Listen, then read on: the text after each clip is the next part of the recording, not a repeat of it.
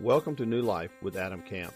This podcast is a ministry of Rosemont Baptist Church in LaGrange, Georgia. Please visit us on the web at rosemontchurch.org. Enjoy the podcast.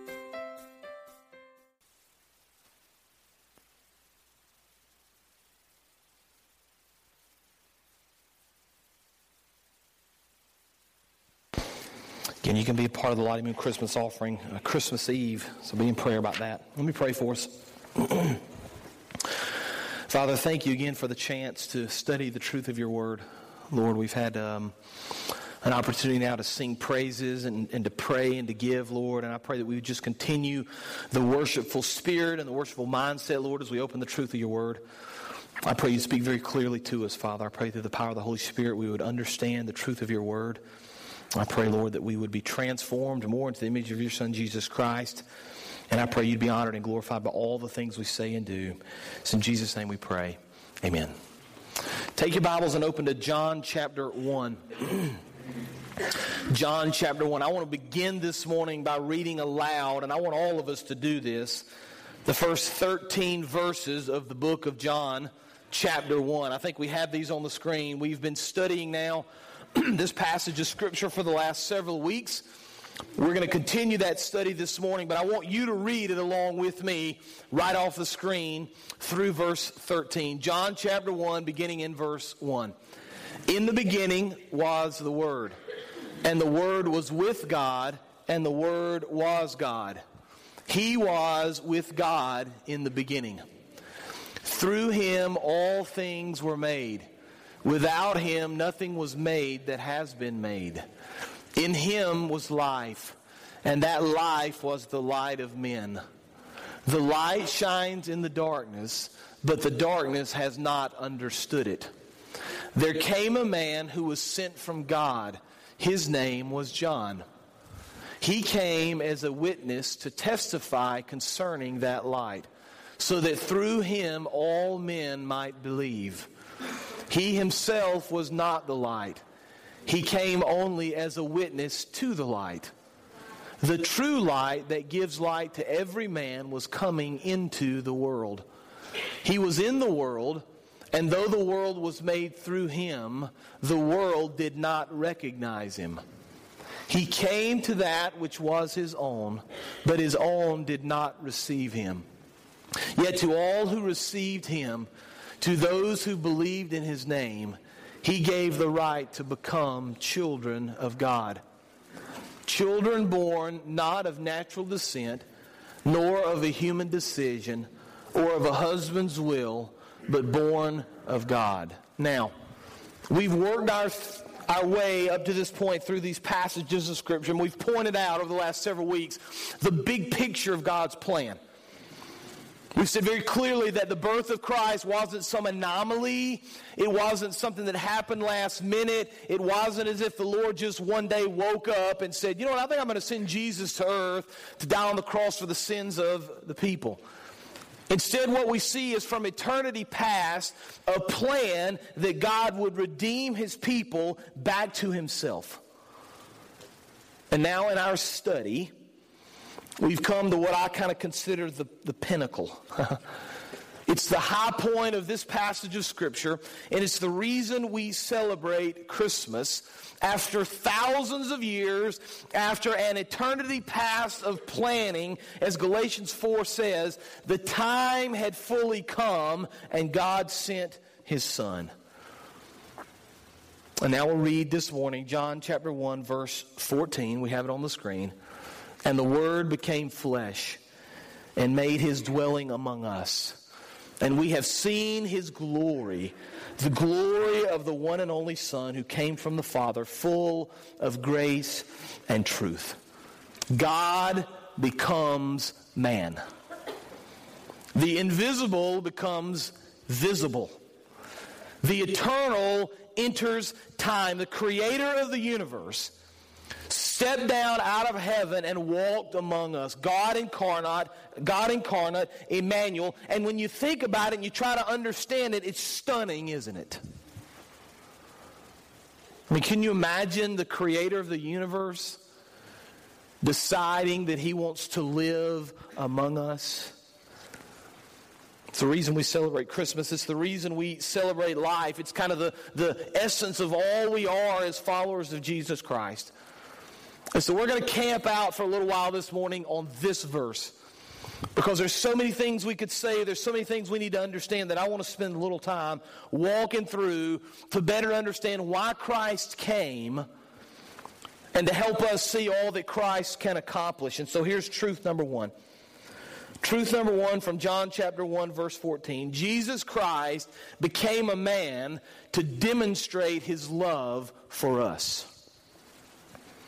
Jesus Christ became a man to demonstrate his love for us. Now, there are lots of important passages of Scripture in the Bible. In fact, an interesting exercise would be to kind of sit down and talk through, maybe with your family or Sunday school class or group of friends, say something like this. Listen, why don't you name your top five Bible verses? What are they? If you had to name the top five, maybe if I said to you, what are the most important in all the scripture, what are the top five you would mention? There are lots of great ones. Some of you would say, what's Genesis 1? In the beginning, God, and you kind of follow up with that. Others would say, well, my favorite, I think the most important is John 3.16. For God so loved the world that he sent his one and only Son, that whoever believes in him will not perish but have what? Eternal life. Others will say, no, I, I think it's Ephesians 2, 8, 9. For it's by grace we've been saved through faith. And, and, on and on the list could go, and we could all name our favorites and maybe the ones we think are most important. But of all the important passages of Scripture in the Bible, of all the important verses, no other phrase captures the essence and the simplicity of what Christ did than John 1 14. So here's what you need to understand about this passage of Scripture. If Christ had not come to earth and taken on flesh, no, nothing else would have mattered. None of the other stories would have been important all the things we think about and all the neat stories that we tell and all the scriptures that we read, if Christ hadn't come to earth and given his life on the cross, none of those other things would have mattered. And so we see a passage of scripture here that tells us of a God that loved us so much that he stepped down out of heaven and he became a man in order to demonstrate his love for us. Now, there's a couple of ideas I want you to get from this main passage and from this main point. There's a couple of things we need to understand and kind of delve into to understand exactly what Christ accomplished. The first one is this Jesus, we see from Scripture, is the eternal God. That's very important to understand. Now, we've already studied the fact in John chapter 1, verses 1 and 2. We, we read this several weeks ago that in the beginning was the Word, and the Word was with God, and the Word was God. We see the idea of the eternal nature of Christ. We see also that Christ was fully God. Now, we can make this argument in other parts of Scripture. In fact, if you were kind of walking through scriptures that explain that Jesus was the eternal God, that he was fully God, you would read verses like John chapter 10, verse 30, when Jesus says, I and the Father are one. Maybe you'd read John chapter 20, verse 28. Thomas, after doubting Jesus and seeing the resurrected Christ, said, My Lord and my God. 1 John chapter 5, we know also that the Son of Man has come and given us understanding, so that we may know him who is true. And we are in him who is true by being in his Son, Jesus Christ. He is the true God and eternal life. On and on the list goes the scripture that talk about Christ being eternal and Christ being fully God, but maybe the most interesting and the one that's kind of my favorite is John chapter 8. In fact, Jesus is speaking to his followers he makes this very interesting statement Verily, verily, I say to you, before Abraham was born, I am. Now, those of you that remember the story of the Old Testament, I'm going to talk about it here in just a second, will remember that Moses had kind of gotten this revelation from the Lord.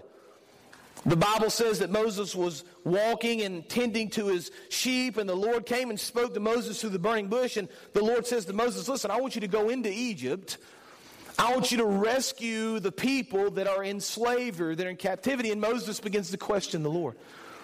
Lord, who am I, right? What am I going to do? What am I going to say? And he says in Exodus chapter 13, as he's speaking to God, suppose I go to the Israelites And I say to them, The God of your fathers has sent me to you. And they ask me, What is his name? Then what shall I tell them? And God said to Moses, I am who I am.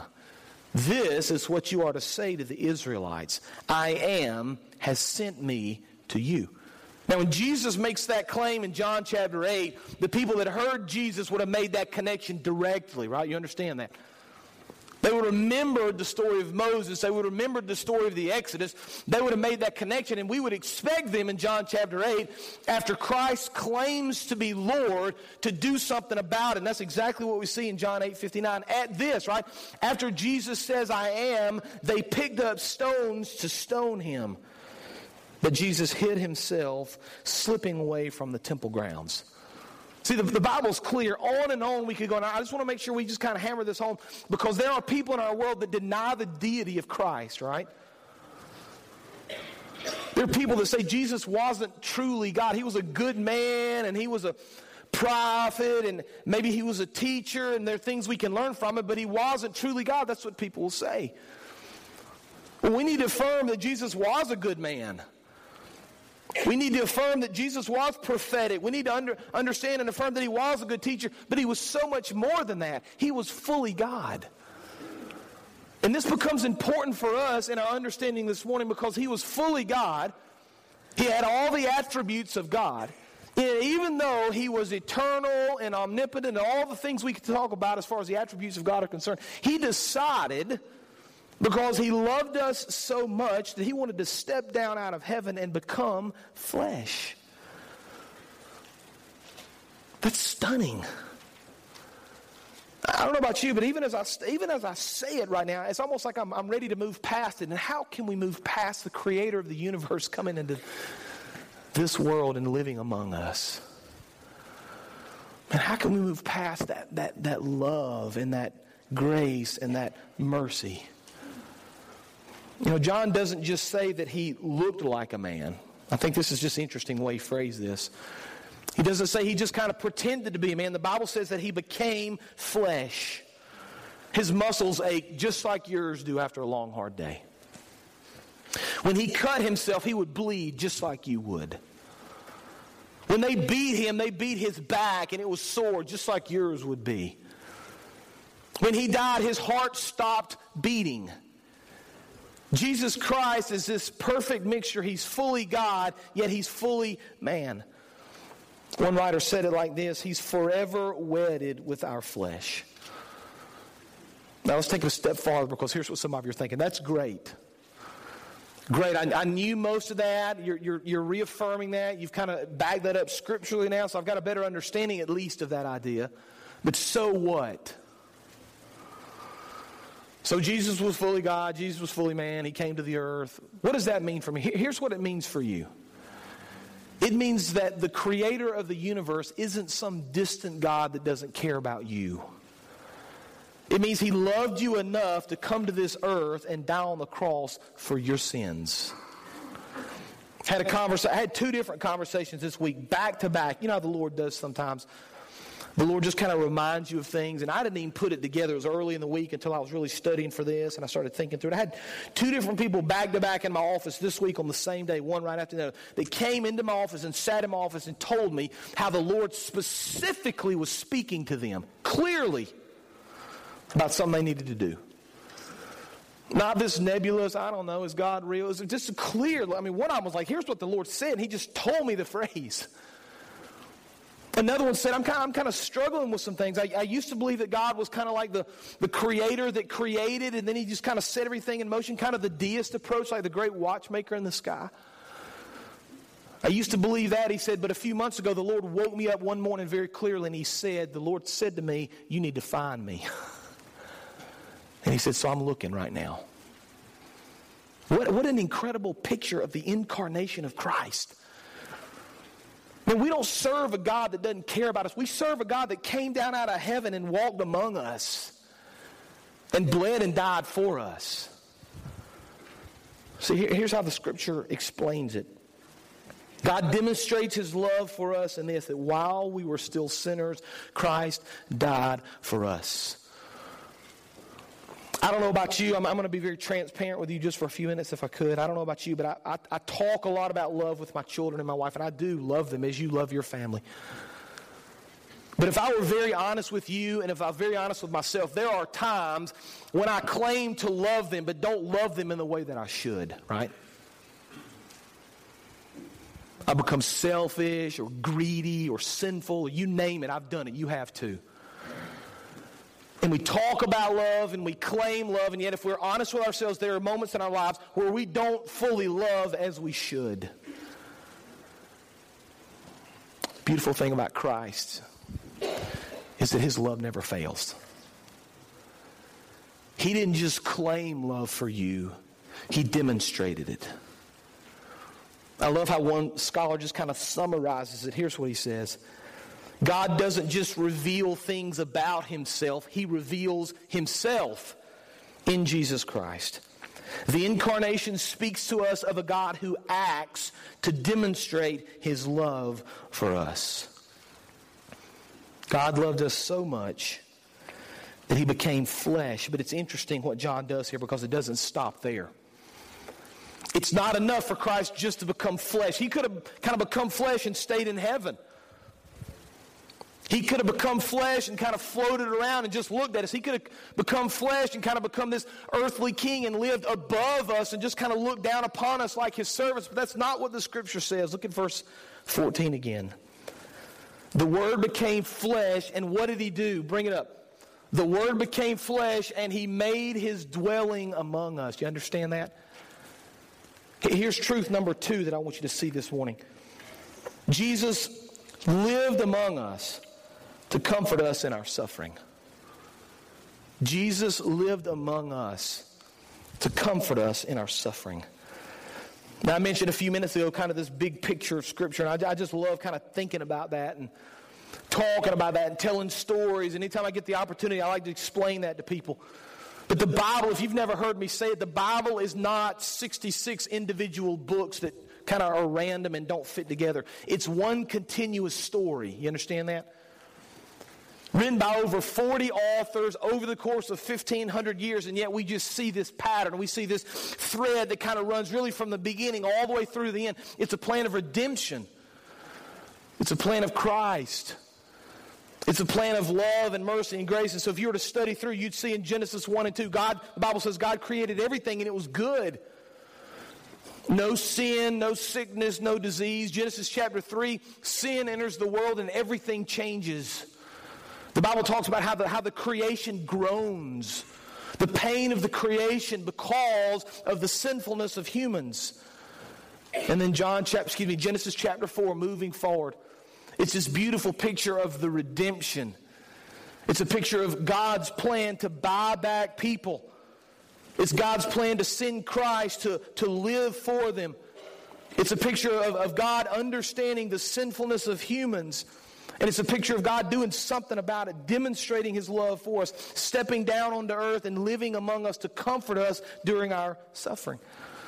One of the interesting parts of God's plan was for the children of Israel. Now, some of you know this story, but I'm going to recount it because it ties directly to John chapter 1. I want you to follow with me just for a second. So, part of God's plan for eternity and part of God's plan for his people and for the Israelites specifically was to rescue them from slavery. And so the Lord calls Moses and he says, Listen, I want you to go into Egypt. I want you to tell the Pharaoh to let my people go. That's the passage we read a few minutes ago. Moses says, I am that I am has sent me. But as the Lord speaks through Moses and sends Moses, and then of course he sends the ten plagues, eventually the Pharaoh sends the Egyptians or the children of Israel out from Egypt into the wilderness and he parts the Red Sea and he provides food, and you know the stories. But as they're living in the wilderness, the Lord says to Moses, Listen, I want you to build a tent. I want you to build a tabernacle that would eventually become the temple. And in this tent and in this tabernacle, it's going to be kind of like a meeting place. And the Lord says, I'm going to reside there. That's kind of be where I'm going to live. And we see in Exodus chapter 25, verse 8, the Lord speaking. Have them, speaking to Moses, make a sanctuary for me, and I will dwell among them. Now, he begins to lay out this plan as you walk through Exodus. He begins to give some specifics about what this sanctuary ought to look like and how it ought to work. And in Exodus 33, we read Moses, used to take a tent and pitch it outside the camp some distance away, calling it the tent of meeting. So he would just set up this tent literally outside the camp, and anyone inquiring of the Lord, and I want you to watch this, would go to the tent of meeting outside the camp. Whenever Moses went outside to the tent, all the people rose and stood at the entrances of their tents, watching Moses until he entered the tent. As Moses went into the tent, the pillar of cloud would come down and stay at the entrance. Remember, the Lord demonstrated his glory with a pillar of cloud and a pillar of fire. That's how the people would see him. The pillar of cloud would come down and stay at the entrance of the tent while Moses spoke with the Lord. Verse 10. Whenever the people saw the pillar of cloud standing at the entrance to the tent, they understood and worshiped, each at the entrance to their own tent. And the Lord would speak to Moses face to face as one who speaks to a friend. Then Moses would return to the camp, but his young aide Joshua, the son of Nun, did not leave the tent. Now, here, here's the connection we need to make. It's very interesting to me. In the Old Testament, the Lord said, Build a tent, set it among the people, I'm going to come and reside in the tent. I'm going to live in the tent. If people want to speak to me, they walk into the tent. When Moses wanted to hear from the Lord, he went into the tent, and the people would literally see the cloud or the fire descend upon the tent, and they would know that the presence of the Lord was there. Now, here's the interesting thing. When you study John chapter 1, verse 14, and the Bible tells us that the Word became flesh and made his dwelling among us. That literal word there, dwelling, if you were to translate it, it means to set up a tent. So there's this sense here, the people that would read John chapter 1 that understood Jewish history, they would see this direct connection to the Old Testament. They would see this direct connection to the glory of the Lord coming into the tent and living among the people. And just as in the Old Testament, where the tabernacle and the tent and eventually the temple was kind of the, the center of Jewish life, and everything rotated around that, Christ in the New Testament becomes the glory of God, and everything rotates around that. You understand the connection there? The Lord says, I'm going to send Christ to dwell among you, just as He did in the Old Testament. I'm going to send Christ to live among you. I'm going to send Christ to kind of come and live in your neighborhood. And just as the glory of the Lord and the power of the Lord and the tent of meetings and the tabernacle was the center of everything that the Jewish people did in the Old Testament, so Christ, believer, should become the center of everything you do in the New Testament. You should speak to Him. You should love Him. You should live for Him. One scholar explains it like this by alluding to such themes, John may be telling his readers that God manifested himself most clearly when the Word became flesh.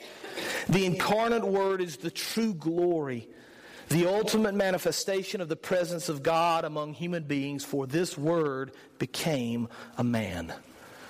You see, Jesus loved us so much that he wanted to step down in this earth and demonstrate his love to us and walk with us as we suffer. Now, I still have young children. Many of you have young children, or you remember the days when you had young children. And with young children, we still, we still deal with the bad dreams or the thunderstorm in the middle of the night. Moms and dads, you remember that? You're going through it now, some of you, right? A thunderstorm rolls around, or somebody has a bad dream and they wake up. You've been there, right? And at 2:30 in the morning in the middle of a sound sleep, you're awoken by somebody crying in the house. And if you're like Amy and I, you know, you're kind of who's going to go, you go, I go. It always ends up being me. That's fine. I like to go. but there's sometimes when it's enough for me just to call out, right? So at 2:30 in the morning, I'm, you know, I hear the cry and I wake up and I listen for a second. Who is that? And we name the child. This is what it is. It's thundering outside. Sometimes it's enough for me just to say, it's okay. Right? You kind of holler down the hall. It's okay. Just relax. Just cover back up. Roll back over. You're going to be fine. Mommy and daddy are right here. You're safe. It's just lighting. Just go back to sleep. Sometimes that's enough. But then there are other times when calling out isn't enough. And I call out a few times and I try to comfort a couple times and it's not enough. And at some point, if that's not good enough, what do I have to do? I get up out of bed, don't I? And I walk down the hall and I go into their room and I just kind of lay down with them. I just kind of hold them and snuggle with them. And all of a sudden, the world is safe, right? See, for many centuries, the Lord kind of called down. And He said, It's okay, you know, it's okay. I'm, I'm here. Here's the plan. Just trust me. Just, just listen to me. It's, it's going to be okay. And for some, that was enough. But there came a time in history when it wasn't good enough for the Lord just to call down.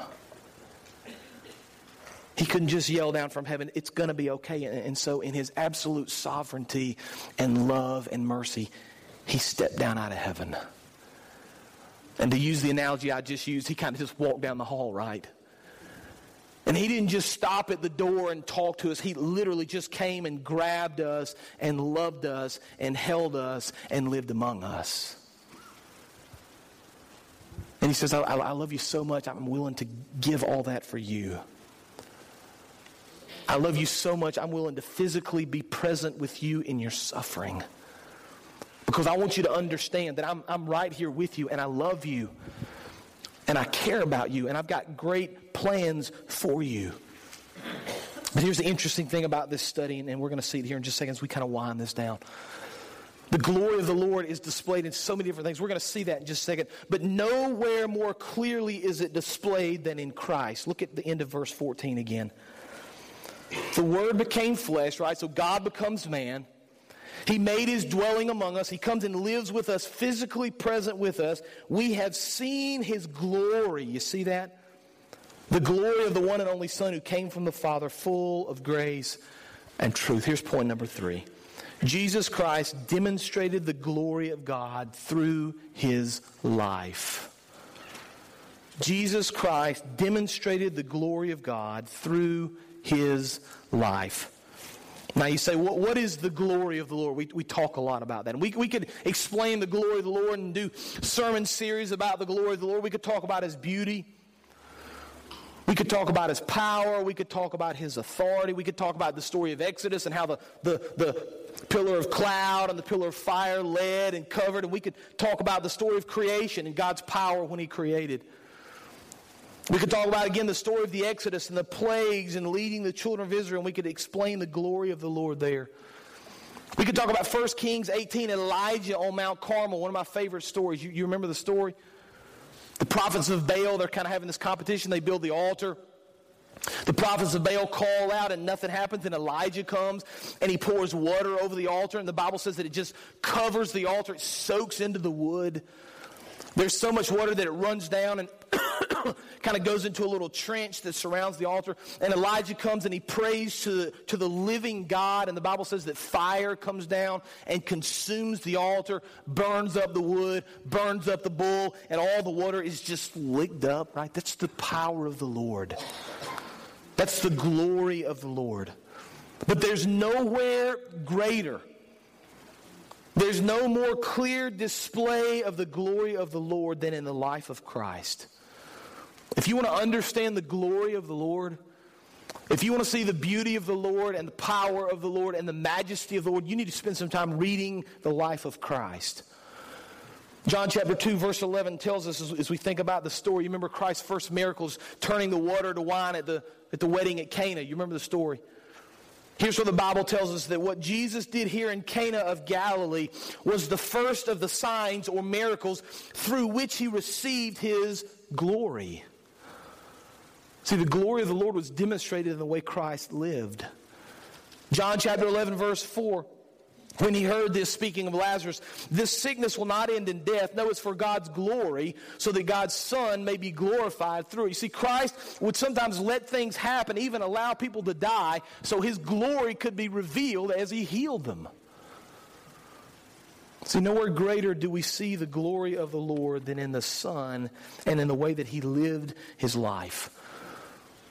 As followers of Jesus Christ, we're, we're, we're, called to do some very clear things scripturally. We, we could kind of make a list of all the things we're supposed to be doing and how we're supposed to live our lives. But if we wanted to kind of summarize it, if we wanted to make it easy, we could say something like this Your calling as a follower of Christ is to make the glory of the Lord known to the world. That's kind of what we're called to do. Live your life in such a way that the glory of Christ is demonstrated that all that see. So you say, I'm, I'm going to live my life in such a way that those that are around me will see the glory of the Lord through me. It's a very simple calling, but here's our problem. You ready for this? We're too busy trying to bring glory to ourselves to make Christ known, aren't we? We want people to think we're smart. We want people to think that we're successful. We want people to think we've got all the good ideas and we're so busy trying to grab that glory. We're so busy trying to glorify ourselves that we fail at glorifying the Lord. So we should spend our lives trying to figure out how we can make Christ known to all that come in contact with us.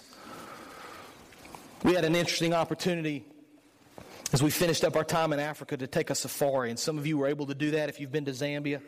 Some of you maybe have done that on your own. And we had a very interesting driver that drove us. He, actually spoke the click language, you know, all the click. It's very interesting. That, that language is very real. And I asked him to speak it for me. I wanted to hear it. I couldn't even make the sounds he was making with the mouth. It was very interesting. And so he drove us around in the safari. He drove us in this truck, and, and he took us to see a, a, a lot of neat things. And he, he had kind of one simple job that day. Every day he gets up and goes to work, he's got one simple job. His job is to take all these people on this truck and show them animals, right? That's what he's called to do. Had we gotten on that truck and driven around for eight hours and not seen a single animal, we probably would all been a little disappointed. And so, what does he do? He, he, he studies these animals. Why? Because he wants to know where they are. It's a big area. We're not just driving down one little street here. I mean, there's hundreds of thousands of acres in this reserve. So he studies these animals. He wants to know their habitat so he can understand where they're going to be in the morning. He wants to understand which ones are going to be down by the watering hole and which ones are going to be up on the ridge. He wants to understand which ones are going to be out early in the morning, which ones will be out later in the evening, which ones are going to be out in the afternoon. He studies these animals for one simple reason. He wants to show us these animals. See, I, I, think as I kind of think through this analogy and I think through our life in Christ, that's kind of like we are with the Lord. We ought to be studying Christ. We ought to be understanding who He is. We ought to learn as much as we can in our walk with Him so we can show Him to other people. You understand that? I don't want to get to heaven one day and have to say to the Lord, I, I never really demonstrated your glory or introduced Christ to anybody. I was too busy bringing glory to myself. That's not our calling in this life. That's not our calling for eternity. And that's not why Jesus Christ came. We're winding down this morning, so I want to finish by, by reading the words of, of a, a, great old song. We, we sang it last week in our musical. You've heard it a thousand times before, but I want to read just a couple of passages of this song to you as we finish up this morning. It's Hark the Herald Angels Sing, written 1739 by Charles Wesley, the brother of John Wesley. I love it because the theology is just so rich. Christ by highest heaven adored, Christ the everlasting Lord. Late in time, behold him come, offspring of a virgin's womb, veiled in flesh, the Godhead see. Hail the incarnate deity. Pleased as man with men to dwell, Jesus our Emmanuel. Hark the herald angels sing, Glory to the newborn King. After thousands of years of anticipation, the day had finally come. God sent his son to walk this earth, to live a perfect life and to die on the cross for your sins. I pray that this Christmas season, this week especially, that you would just experience the power of the Lord in ways that you haven't experienced Him before. I pray you'll see Him very clearly. But above all those things, I pray that Christ would be glorified in you. Let's pray together. Father, thank you for our time. Thank you for the opportunity of studying your word. Thank you for the, the, the, clear message that you always provide for us in the scripture, Father. If we just take time to study it and pray through it, Lord, it's very understandable. So I pray right now that as we move into the week of Christmas, Father, that we just experience your glory. We'd remember why you came. We'd remember your love and your mercy and your grace, the fact that you walk among us, Father, in our suffering. And I pray that in all things we would live our lives in such a way that Christ can be demonstrated through us. And we'll give you the praise and the honor and the glory for everything that you do. It's in Jesus' name that we pray. Amen. You can stand. We're going to give you the opportunity for the next couple of minutes. If you want to pray at the altar, you're certainly welcome to do that. If you want to repent of your sins and accept Christ, maybe you want to join this body of believers, but this is your time to respond as we sing together. You come.